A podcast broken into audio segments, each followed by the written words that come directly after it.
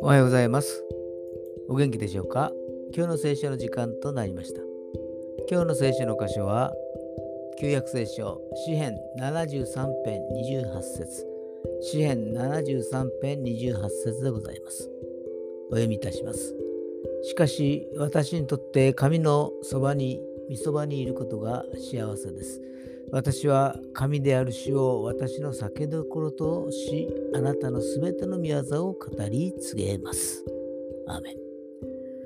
神の御そば、神と会話し、神に祈り、神を礼拝する。その時に神を近くに感じることができるのではないでしょうか。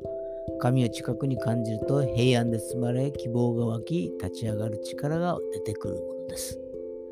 今日も主と共に歩むことができますように。